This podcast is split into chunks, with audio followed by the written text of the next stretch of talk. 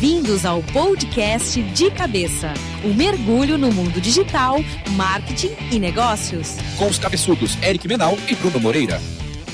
E aí, Brunão? E aí, Eric, beleza? Porra, não deixaram a gente compartilhar o microfone, então, né, cara? É verdade, já começamos assim, né? Exato. Nós estava com o mesmo microfone, tivemos que trocar aqui agora. Não, o Rafael o, já, com, o, já corrigiu a gente, né? Não, a Anchieta trouxe um setup aqui pra gente, pra ter um, um calor humano mais, mais próximo, mas não deu muito certo. Exatamente. Onde que a gente tá? Estamos novamente aqui no Sustentar, onde eu, um dos podcasts, né, um dos últimos podcasts que a gente fez, a gente esteve aqui fazendo quase que uma cobertura do Hackathon, né? Uhum. Nossa, nossa carreira de jornalista não deu muito certo. Não deu muito certo, a gente deu a cobertura aqui. Não, mentira, foi bem legal, né? E hoje, novamente, com o Ivan, que estava junto conosco no, no, no Hackathon, estamos aproveitando aqui uma oportunidade de um evento, né, que está acontecendo. E a gente tem aqui a presença do Beni, né? Vamos até deixar o Beni se apresentar. Olá, boa tarde. Primeiro, eu sou o Beni, eu sou parceiro da Google for Education, sou proprietário da Colaborativa. A Colaborativa é uma empresa de consultoria que apoia as, as instituições tanto do ensino básico quanto do ensino superior a utilização de tecnologia dentro de sala de aula, mas com o objetivo de transformar o um modelo de educação. Então queria agradecer a oportunidade e poder contribuir com vocês aí no que for possível. E até para a gente colocar o nosso outro convidado aqui da conversa, o Cidral. Normalmente eu sempre brinco que a gente deve falar mal dos outros pelas costas, né? Porque o cara não tá vendo, a gente fala mal do cara e não tem problema. Do Cidral, eu sempre falei bem, falei bem no episódio do Hackathon. O Cidral tem todos os meus podres da época de aluno de pós-graduação. Então o Benny tava comentando de, da, das peripécias dele dele como aluno, o Cidral tem todos os meus podres. Mas o Cidral é um cara que eu admiro pra caramba, um empreendedor que já está há muito tempo aqui trabalhando na área de educação de Joinville, proprietário da Sustentar e foi bondoso em nos ceder aqui o espaço para a gente bater um papo com o Beni, bater um papo com ele e falar um pouquinho de educação. Cidral, quer falar um pouquinho de você, da Sustentar? É, olá, amigos de cabeça. Eric, também uma alegria estar tá sempre te vendo, falando de podre. É, qual é o aluno, qual é a pessoa que não tem, né? Então fique tranquilo que isso é um fato comum a todas as pessoas do bem, tenho certeza. Pessoa que é muito certinha lá na frente dá alguma ziquezira, tenho certeza. Então, amigos, é Vilmar Cidral, é diretor educador aqui da Sustentar Escola de Negócios. E é sempre uma alegria estar recebendo pessoas que querem promover, querem implementar a educação como um ativo, uma competência, algo que deve ser de fato disseminado em todo esse Brasil, em toda a nossa sociedade. Então, vamos tentar começar mais amplo e a gente vai, vai afunilando para o assunto mais específico da educação. Beni, falando um pouquinho da questão do, do social, porque eu acho que é, é o que todo mundo que está ouvindo a gente, o pessoal da, da, dos millennials, geração Y, estão muito acostumados com o social no seu dia a dia. Quem está ouvindo a gente gosta de marketing digital, gosta de empreendedorismo, então isso faz parte do dia a dia. Isso a gente acaba afunilando um pouquinho para o mundo corporativo no social business, né? A minha primeira pergunta para ti, antes da gente falar do tema específico de educação, é como que está a realidade hoje no Brasil da aplicação prática mesmo do social business, ou seja, a, a criação de redes sociais corporativas para comunicação, para engajamento, para colaboração dentro das empresas. Essa questão das redes sociais corporativas é algo que nasceu com o intuito de melhorar a comunicação e a colaboração dentro das empresas. Como muitas coisas acontecem no Brasil muito sem programação e sem planejamento, acharam que assim a simples implementação de uma ferramenta de tecnologia iria mudar e ajudar nesse comportamento. E aí o que a gente vê é que realmente não acontece. Então assim, a gente olha muitas redes sociais corporativas onde nem o conteúdo a ser publicado passa a ser relevante para o leitor. As redes sociais, né, a gente fala de redes sociais aí, primeiro a questão das mídias sociais das redes sociais, né, isso é um dilema que a gente ouve muito. Então assim, toda mídia, ela é social, porque senão ela não tem, se não falar com pessoa, ela não tem propósito, né? Então quando a gente fala de redes sociais, e redes sociais, o correto termo é redes sociais é, digitais ou redes sociais online. Porque aqui agora nós estamos fazendo uma rede social. Então a gente tem que entender muito claro o que são os conceitos. Então, assim, com o advento das redes sociais digitais, como Facebook, Google Plus e os demais, você começou a ter as pessoas mais conectadas, estão sendo mais interligadas. E aí, assim, o que acaba acontecendo é que as pessoas querem trazer essa experiência do dia a dia do pessoal para dentro do ambiente corporativo. Esse fenômeno é muito em cima do que a gente chama de customização da, da tecnologia. Porque antigamente, né, na minha época do Cidral, a gente só tinha tecnologia no ambiente corporativo. Era difícil a gente na vida pessoal né, ter tecnologia. Então a gente tinha que trabalhar. Eu tive 22 anos de banco, então eu tinha acesso à tecnologia por causa do banco. Quando você começa a passar tecnologia e você querer trazer, transportar esse comportamento dentro para um ambiente corporativo, se você não tiver propósito, se você não tiver a, a intenção e a funcionalidade que você quer alcançar, ele fica algo sem sentido. Então hoje você vê muita implementação de, de empresas falando, não, vamos melhorar a comunicação, porque lógico, a comunicação é extremamente importante, tanto para quebrar silos, para ter colaboração, mas não tem um propósito definido. Então assim, quem tem tempo hoje para ficar lendo streaming de rede social corporativa? Ninguém. Então assim, é, o que a gente sempre fala, e aí é uma coisa que eu sempre procuro meu, é assim, um ponto que eu sempre procuro enfatizar: a tecnologia é meio para alcançar alguma coisa, ela não é fim. Então, se a gente não entender qual é o propósito, de que forma que a gente vai alcançar e como a gente vai medir sucesso nisso, não faz sentido nenhum você ter a tecnologia. É melhor ser offline. Então, o que, que acontece? Você começa a entender que a tecnologia, as pessoas querem pegar esse comportamento dela do Facebook e trazer para o ambiente corporativo. E uma coisa que a gente vê muito, né? A gente fala em, em comunicação dentro da, da instituição, a instituição ela comunica o que ela quer. Só que a grande diferença das mídias sociais digitais das demais mídias porque é uma mídia de duas mãos. Tanto eu produzo conteúdo quanto eu consumo conteúdo.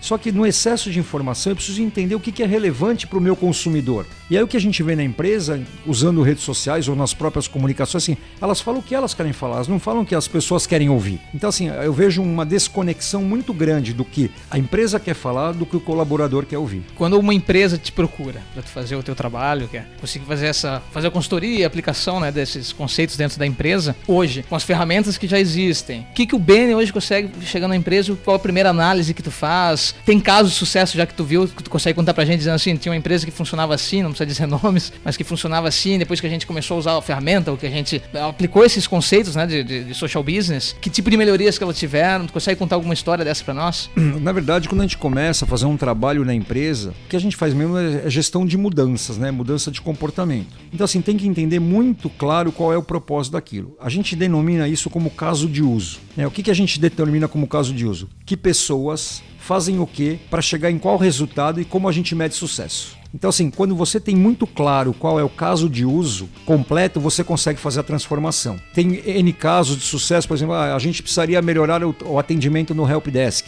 Né? Por quê? Porque o Help Desk você tem muito retrabalho.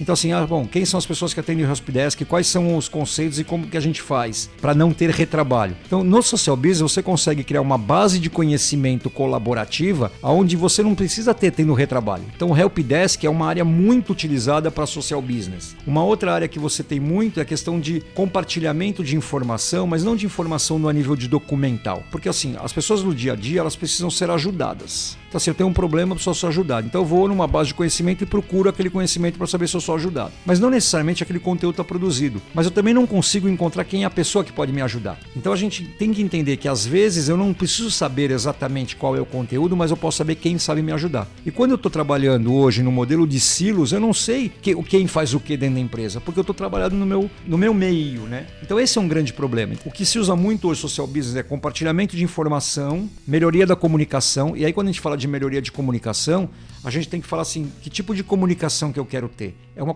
comunicação unilateral? Às vezes eu tenho que ser uma unilateral, ou às vezes eu tenho que ser uma comunicação mais aberta. Compartilhamento de informação e principalmente quebrar silos e reconhecimento. Né? A gente está falando de tecnologia, mas está falando de pessoas. Então, assim, quando você começa a mostrar que quando você coloca as pessoas num ambiente, você consegue compartilhar e ela começa a ter visibilidade na empresa, ela sai daquela questão da hierarquia do chefe tá vendo meu trabalho a empresa começa a ver meu trabalho. Tem um caso muito curioso do uma empresa que a gente representou no passado, de uma solução tecnológica que tinha uma gamificação como ferramenta de estímulo, né? Porque a gamificação tem que ter sentido, não é só para ganhar ponto e nem para ganhar badge, né? ela tem que ter um propósito.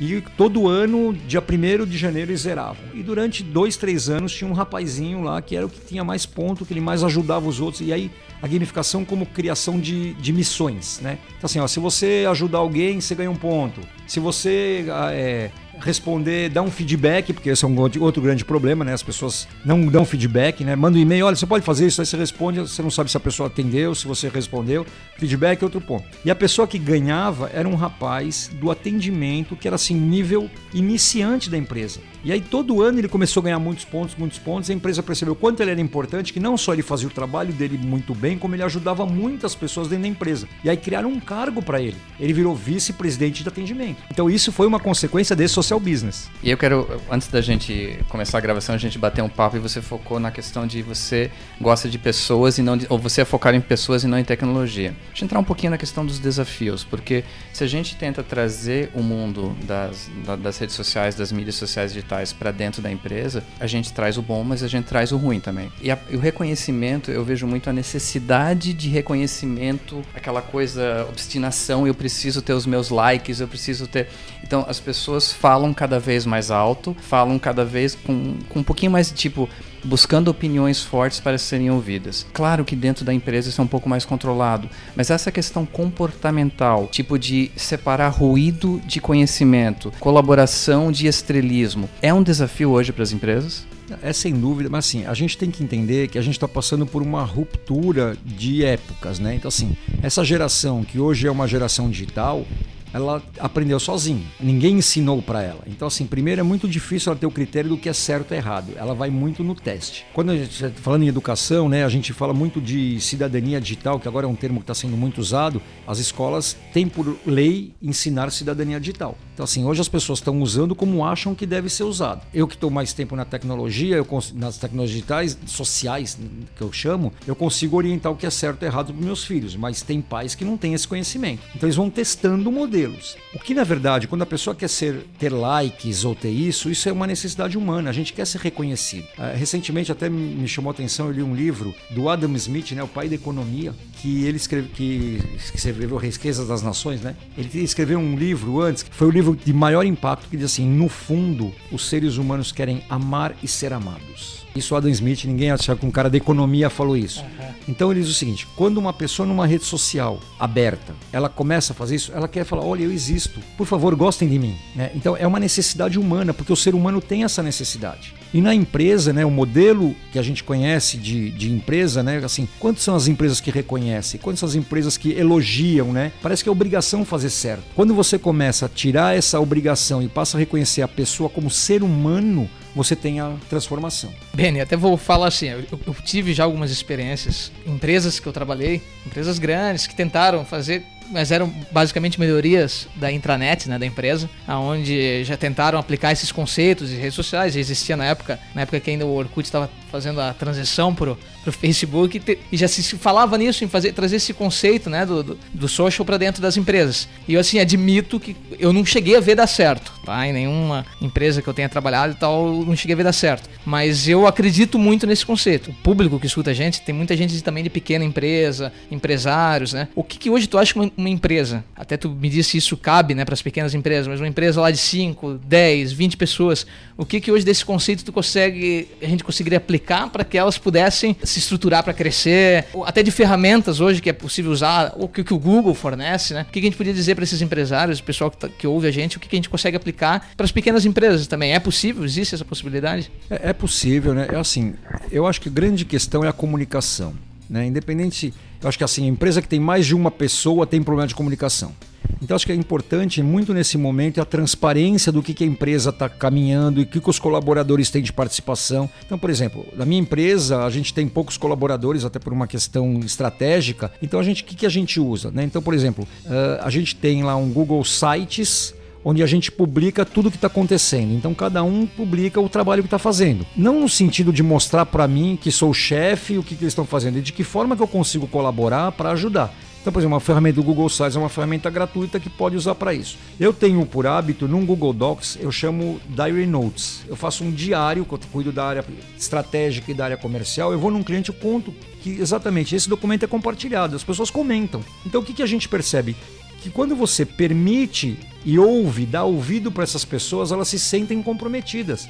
Então, assim, quando a gente fala muito de engajamento, que também é o termo, mas assim, a gente quer que as pessoas se engajem, a gente não dá possibilidades a se engajarem. Ferramenta você tem em qualquer ferramenta, agora precisa ter propósito, porque senão fica lá mais uma coisa para fazer, mais uma obrigação e acaba não acontecendo nada. Legal. E deixa eu pegar esse tema de colaboração e deixa, deixa eu trazer o Cidral para a conversa na questão de educação. Cidral, quando eu estava aqui, era da época ainda das apostilas, apresentação no, no slide, era algo que mal podia, acho que ninguém trazia o note para a sala de aula. E claro, essa geração que, que vem agora, estou tentando ligar os pontos aqui, olhando a tua instituição. Primeira questão de comunicação dos professores que fica um em cada canto do Brasil e você traz os professores para cá. Como essa comunicação dentro do teu corpo de professores, do teu corpo docente, o que que o teu público hoje pede em relação assim a, ao conhecimento, a colaboração entre eles, a colaboração entre as turmas? Qual que foi essa evolução nos últimos 15 anos, desde que eu tive aqui na Sustentária até agora? Qual que é, quais são os teus grandes desafios de hoje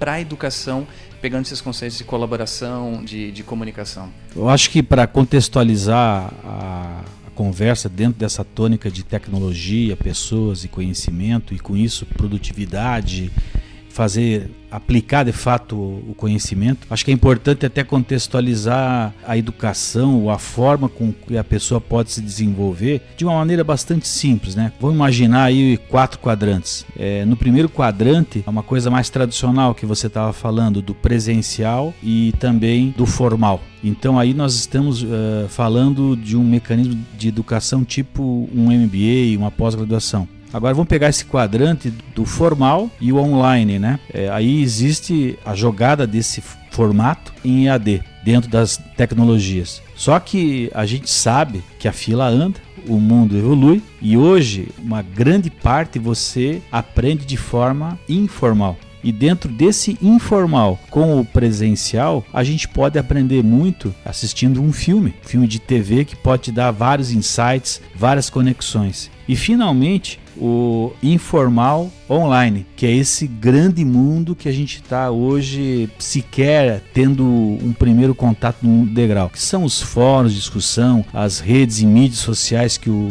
que o Benny comentava. E a gente que é, é jovem há mais tempo, a gente sabe que isso aí é, nós estamos no começo. Então, feito esse pano de fundo, né, a gente tem muito que avançar nesse sentido. Olhando isso, a Sustentare, ela atenta a esse mecanismo criativo e criador, a, a gente tentou procurar se conectar ao que há de tendência. Então, o Benny comentava sobre gamification, né? Hoje, então, temos alguns professores já introduzindo o gamification com jogos presenciais e online. Então, aprender brincando é, de uma maneira prazerosa, isso tem um significado e um grau de memória tamanho. Outra tendência é o que a gente chama de 70-20-10, né? É quando você combina essa proporcionalidade num determinado conteúdo, você tem a melhor eficiência de conhecimento e aplicabilidade.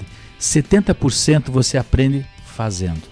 20% você olha as boas práticas, um feedback, os roleplay e 10% uma aprendizagem mais formal. 70, 20, 10. É uma outra é, instrumento, uma outra tendência, uma outra prática que a escola está tá empenhada em fazer. Tanto é que a gente tem o projeto empresarial aplicado, né? Que você tem que necessariamente ao final do programa colocar para rodar, colocar para fazer. E além disso, né, nós temos várias tecnologias que estão aí, o é, Flip Classroom, né, ou seja, tentar em a aula invertida, ou seja, fazer com que a aula presencial ela seja de fato um espaço para que você, mediante uma leitura prévia, você possa de fato aprofundar, trocar as experiências, né, tanto presencial como online.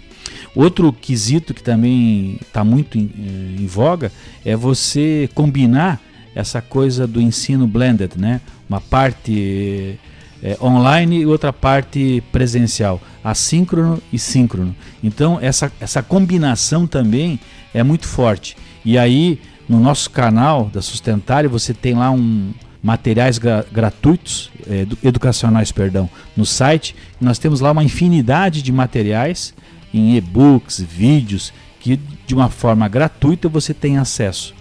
E dessa forma, Eric, a gente está de fato antenado que há de tendência em termos de te tecnologia e trazer isso para a nossa realidade aqui da região. E eu vejo que a educação, ela sem sombra de dúvida, ela também vai para algo de formação.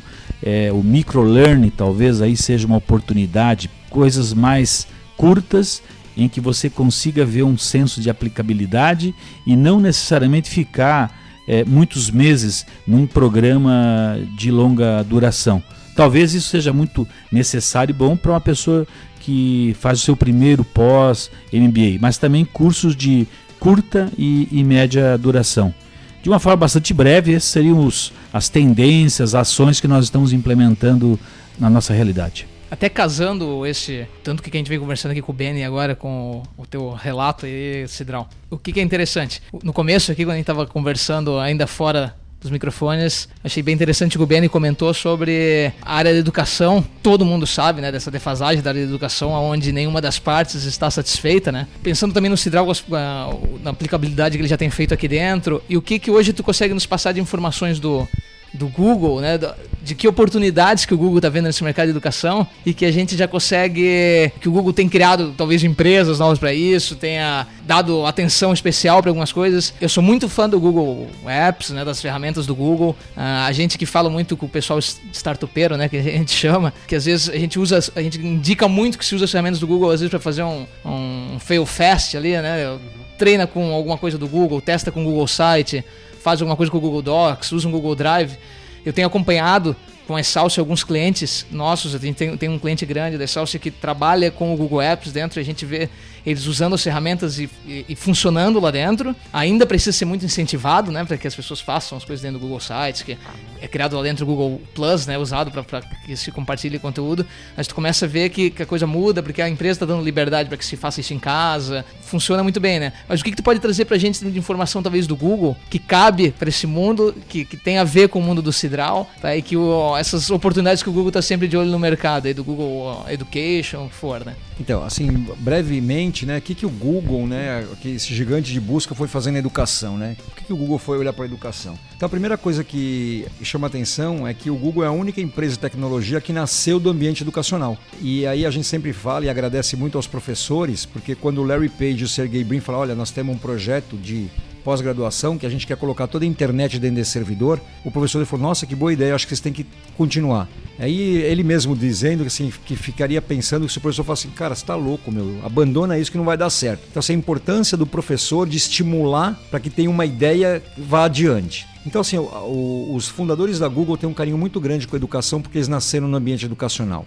E eles são os únicos de provedores de, de, tecnologia, dos players que realmente concluíram a faculdade. É, o Bill Gates não conseguiu concluir, o, o, Steve Jobs também não conseguiu, então ele tem um carinho muito grande. Mas assim, o Google olhou muito mais para a educação, é porque ele quando começou a crescer como empresa e ele começou a precisar de mais recursos humanos para poder conduzir a empresa, ele teve uma grande dificuldade. Porque mais do que conteúdo, né, porque é até um, é um dilema que assim, até uma característica Google, o processo de seleção da Google é muito difícil, porque tem que ter boas notas. Né? Na verdade, é, isso foi no passado. Hoje não. Hoje a Google se preocupa muito com, com habilidades, não é mais só com conteúdo. Então, quando a Google começou a crescer e começou a entender que tipo de profissional ele precisava, ele viu que ele não conseguia entender, ele não conseguia achar esse profissional. A Google, diferente do que a gente está acostumado, é uma empresa que tem um modelo de gestão totalmente diferente do que a gente conhece. O modelo de gestão do Google é um modelo horizontal.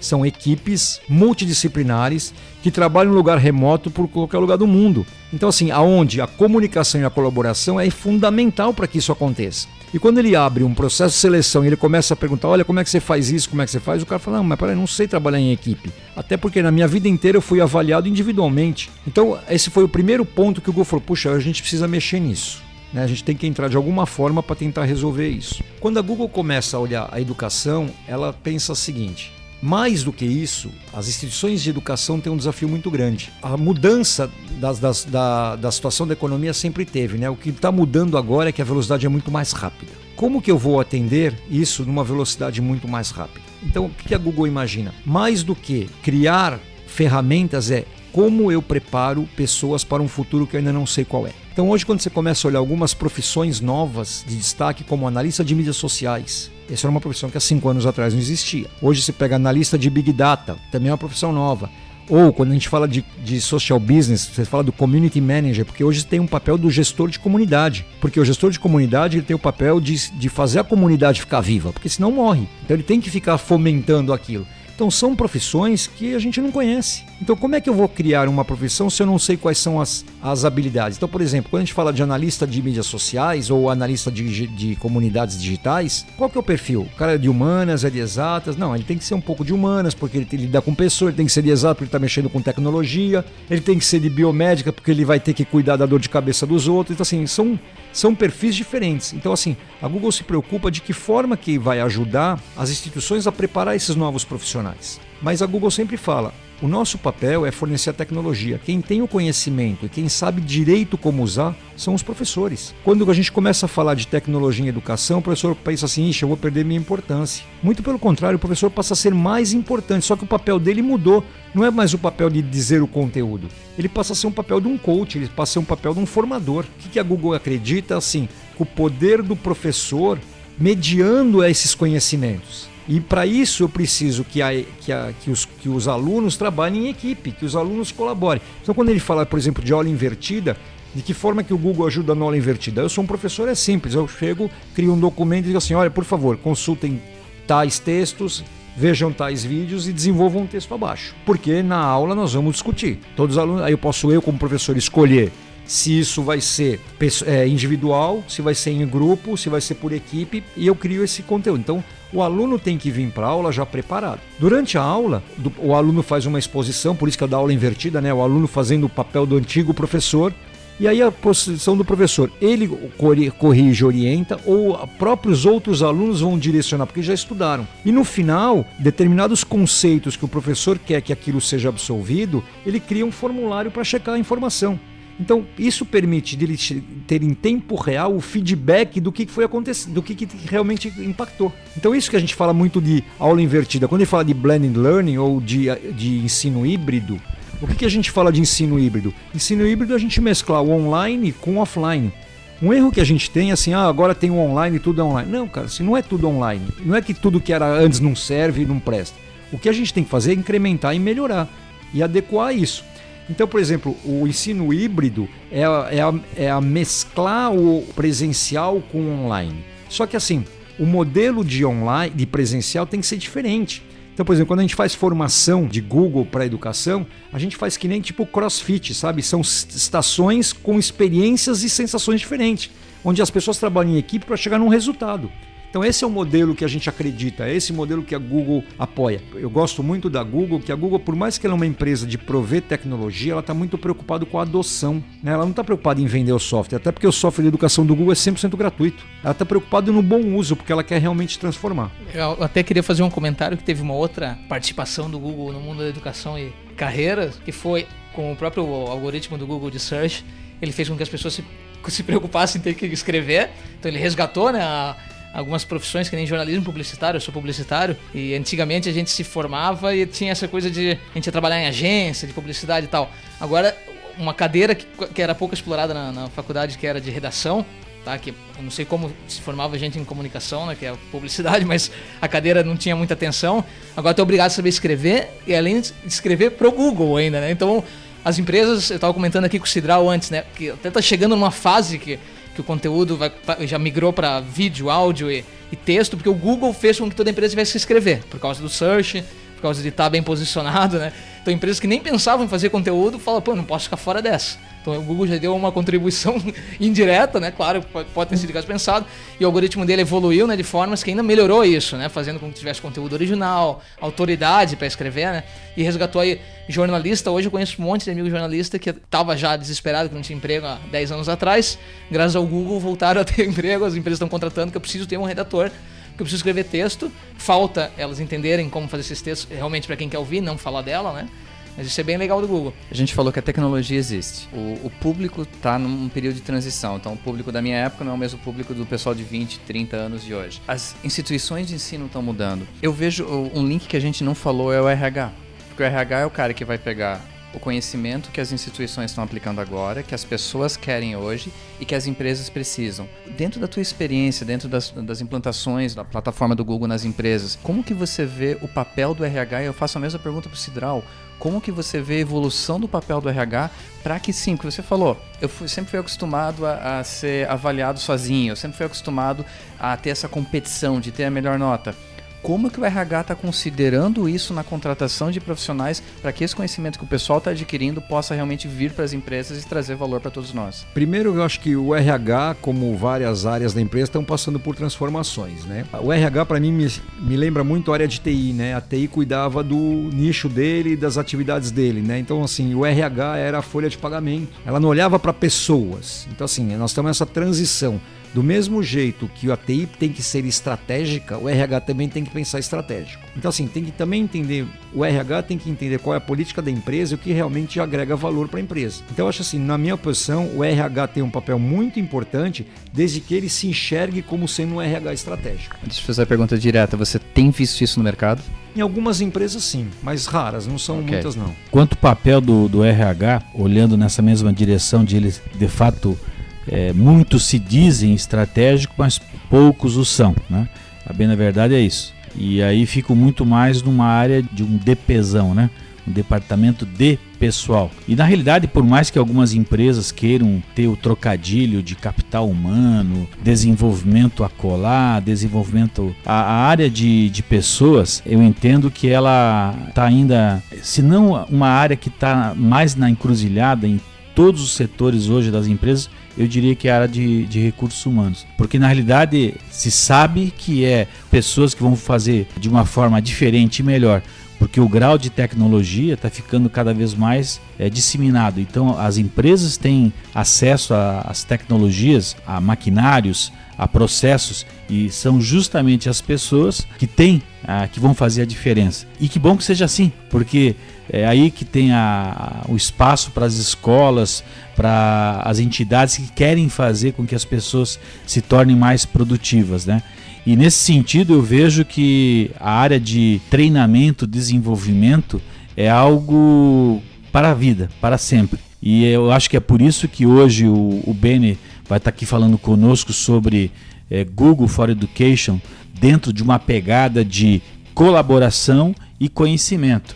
Porque você nunca vai parar de aprender, você sempre vai ter que continuar a aprender e fazer melhor. Porque a única base que vai te manter competitivo é a inovação. E a inovação é prima irmã ah, da competitividade. E eu diria então que se o, o RH estiver olhando isso de uma forma estratégica, essa colaboração, esse conhecimento, essa execução, ele vai estar fazendo o papel de forma eh, contundente e estratégico. Eu li um estudo agora, recentemente, que é o seguinte: eh, perguntaram eh, pro- pros- mundialmente, né, para mais de 800 CEOs, presidente da empresa, né, para chegar onde ele quer, né, a missão da empresa, tal, para os próximos 3 a 5 anos, quais são as áreas estratégicas? Deu marketing em primeiro lugar, comercial em segundo, tal. RH foi o nono colocado, conseguiu ficar abaixo de TI. Aí inverteram a pergunta. Perguntou para marketing, pra... e a resposta foi: não, tudo bem, o presidente quer que a gente seja dessa forma tal. Mas eu não consigo chegar lá se a área. Que agora é feio falar RH, né? Se a área de gestão de pessoas não me ajudar nesse processo. E aí a gente vem trabalhando nos últimos dois, três anos com a parte de gestão de pessoas e tem duas dificuldades que são assim é, primordiais, né? A primeira é produtificar. Tem uma questão é o seguinte: quando o RH faz uma contratação equivocada, eu contratei lá o funcionário, ele ficou três meses, ele foi embora. Eu vou colocar lá uma outra pessoa. Qual foi o prejuízo da empresa? Ah, foi três meses, né? Porque eu coloquei. Não. Hoje estudos mostram que contratar equivocado três meses dá um prejuízo para a empresa de 18 meses. Porque é o tempo que ele saiu, mais o tempo de contratar o outro, e aí tem um período que nós chamamos de onboarding, quer dizer, o camarada entender como é que funciona a empresa para ele de fato ser produtivo. Então é uma questão de prejuízo para a empresa mesmo. Mas no final do dia, a grande discussão que nós temos é assim: a pergunta do milhão que eu converso aqui no nosso território é como é que a gente motiva a parte de gestão de pessoas para ser mais estratégico. Né? Porque hoje, falando, se o cara fizer, deu. Se não fizer, deu também. Você falando de RH me lembrou um caso curioso para compartilhar. Eu tive visitando uma empresa grande, conversando com a diretoria de RH, falei, é, mas como é que é, né? Essa nova geração, eles não estão engajados, eles trocam qualquer por 100 mil reais, trocam a empresa, eles não estão, eles não vestem a camisa, isso daqui não acontece mais. Falei, Olha, é verdade, eu acho que você tem razão, mas assim, só queria te fazer uma pergunta. Ah, você está quanto tempo na empresa? Ah, tô 15 anos, né? Então, quando você entrou aqui, você preencheu o seu currículo? Ah, eu preenchi meu currículo. E quando que você atualizou o seu currículo? Ele falou, nunca. Eu falei, então assim, olha que curioso. Você, como gestora de RH, nunca se preocupou em atualizar o seu currículo, imagina dos seus colaboradores. Agora, pergunta se o do LinkedIn está atualizado. Então, olha que curioso, ele é vitrine para fora e para dentro não. Então, tem oportunidade da empresa, você não sabe reconhecer porque essa pessoa hoje, como o Cidral falou, ele não parou de estudar, ele não está parando de, e o currículo dele está melhorando e você não tem visibilidade. Então, quando você vê que não encontra porque você não faz a sua lição de casa, você contrata uma pessoa de fora, você desestimula o cara que está aqui dentro e ele vai te trocar por 20 reais, não por 50. Então, isso é uma coisa curiosa. Eu fiquei muito feliz com esse papo, porque primeiro que, por coincidência, eu e o Eric conversamos sobre educação e carreira no último episódio. É um papo que dá pra levar muito longe, principalmente com o conhecimento que vocês têm, né? O Cidral, o Beni e o Ivan que tá aqui também. Primeiro eu vou falar que eu- isso só me empolgou mais. Tô bem de olho aqui na, numa pós-graduação de mídias sociais que tem aqui no Sustentare. Quero ver em loco funcionando, né? Essa- essas aulas invertidas, essa us- usabilidade de, de tecnologia, porque eu tô um, pouco, um tempo afastado da academia, né? Tô na hora da- das duas academias, tanto de estudo quanto de, de exercício. Tô muito parado, tá? O Beni é o seguinte, podia ter muito assunto aqui, né, Beni? Obrigado pela tua participação. Cidral, vou vir conversar contigo sobre pós-graduação, pode deixar, né? E Eric, se tiver mais alguma coisa pra terminar. Agradecer ao BN, agradecer ao Cidral, prazer estar de novo aqui no Sustentar. Ivan, obrigado mesmo por viabilizar isso pra gente mais uma vez. Tu e o Romuca vão virar nosso Public Relations. E assim, pessoal que tá ouvindo, a gente quis puxar alguns temas, até um, essa questão do RH foi pra quem tá ouvindo é do RH, é do RH, tira a bunda da cadeira, muda um pouquinho. Não, eu posso falar isso, Cidral, o podcast não vai editar. Mas é, é tira a bunda, não, não. Tira a bunda da cadeira e faz diferente, porque o público, o teu público que tá, tá estudando, tá se preparando, é um público diferente, as tecnologias existem. Então, assim, tá na hora das empresas, que no fundo é o público consumidor final, né? O que vai gerar valor para todos nós, tá na hora delas se transformarem também um pouquinho. Pelo que o Benny falou, algumas estão, então isso já me deixa um pouco mais tranquilo. Mas é importante, assim, já é o segundo tema de educação que, que a gente fala seguido. Aprendam, busquem conhecimento, busquem conhecimento de forma prática, e você que é aqui de Joinville, vem aqui para sustentar. Queria agradecer a oportunidade. Sempre que precisar, estou à disposição. Se quiserem meu e-mail, bk.colaborativa.com.br, fica à vontade. E aí uma frase que eu queria deixar para pensar, que hoje não é o grande que mata o pequeno, é o rápido que mata o lento. assim como conversa final também, eu acho que tão importante quanto tecnologia, pessoas, é também a gente tentar olhar isso aí de um outro prisma, né? Que tanto a organização que o, o Beni estava comentando ali sobre o caso que coincidiu do LinkedIn, de como que faz a avaliação, assim, as empresas, o RH, a área de produção, processo, marketing, elas têm que entender isso como um corpo, mente e alma. Eu acho que de nada a tecnologia vai valer se os empreendedores, se aquela organização não gerar valor e, ter significado, né? Eu acho que tão importante é a tecnologia, é, você vê na educação uma forma de alavancar a vida e os negócios. E isso só ocorre, essa conexão de cada um dar o seu melhor, para que de fato ele esteja integrada numa empresa que tenha significado, que ela tenha corpo, mente e alma e que ela veja no seu, na sua, no seu propósito uma coisa grandiosa que é de deixar é, esse espaço, esse mundo melhor. Pessoal, obrigado.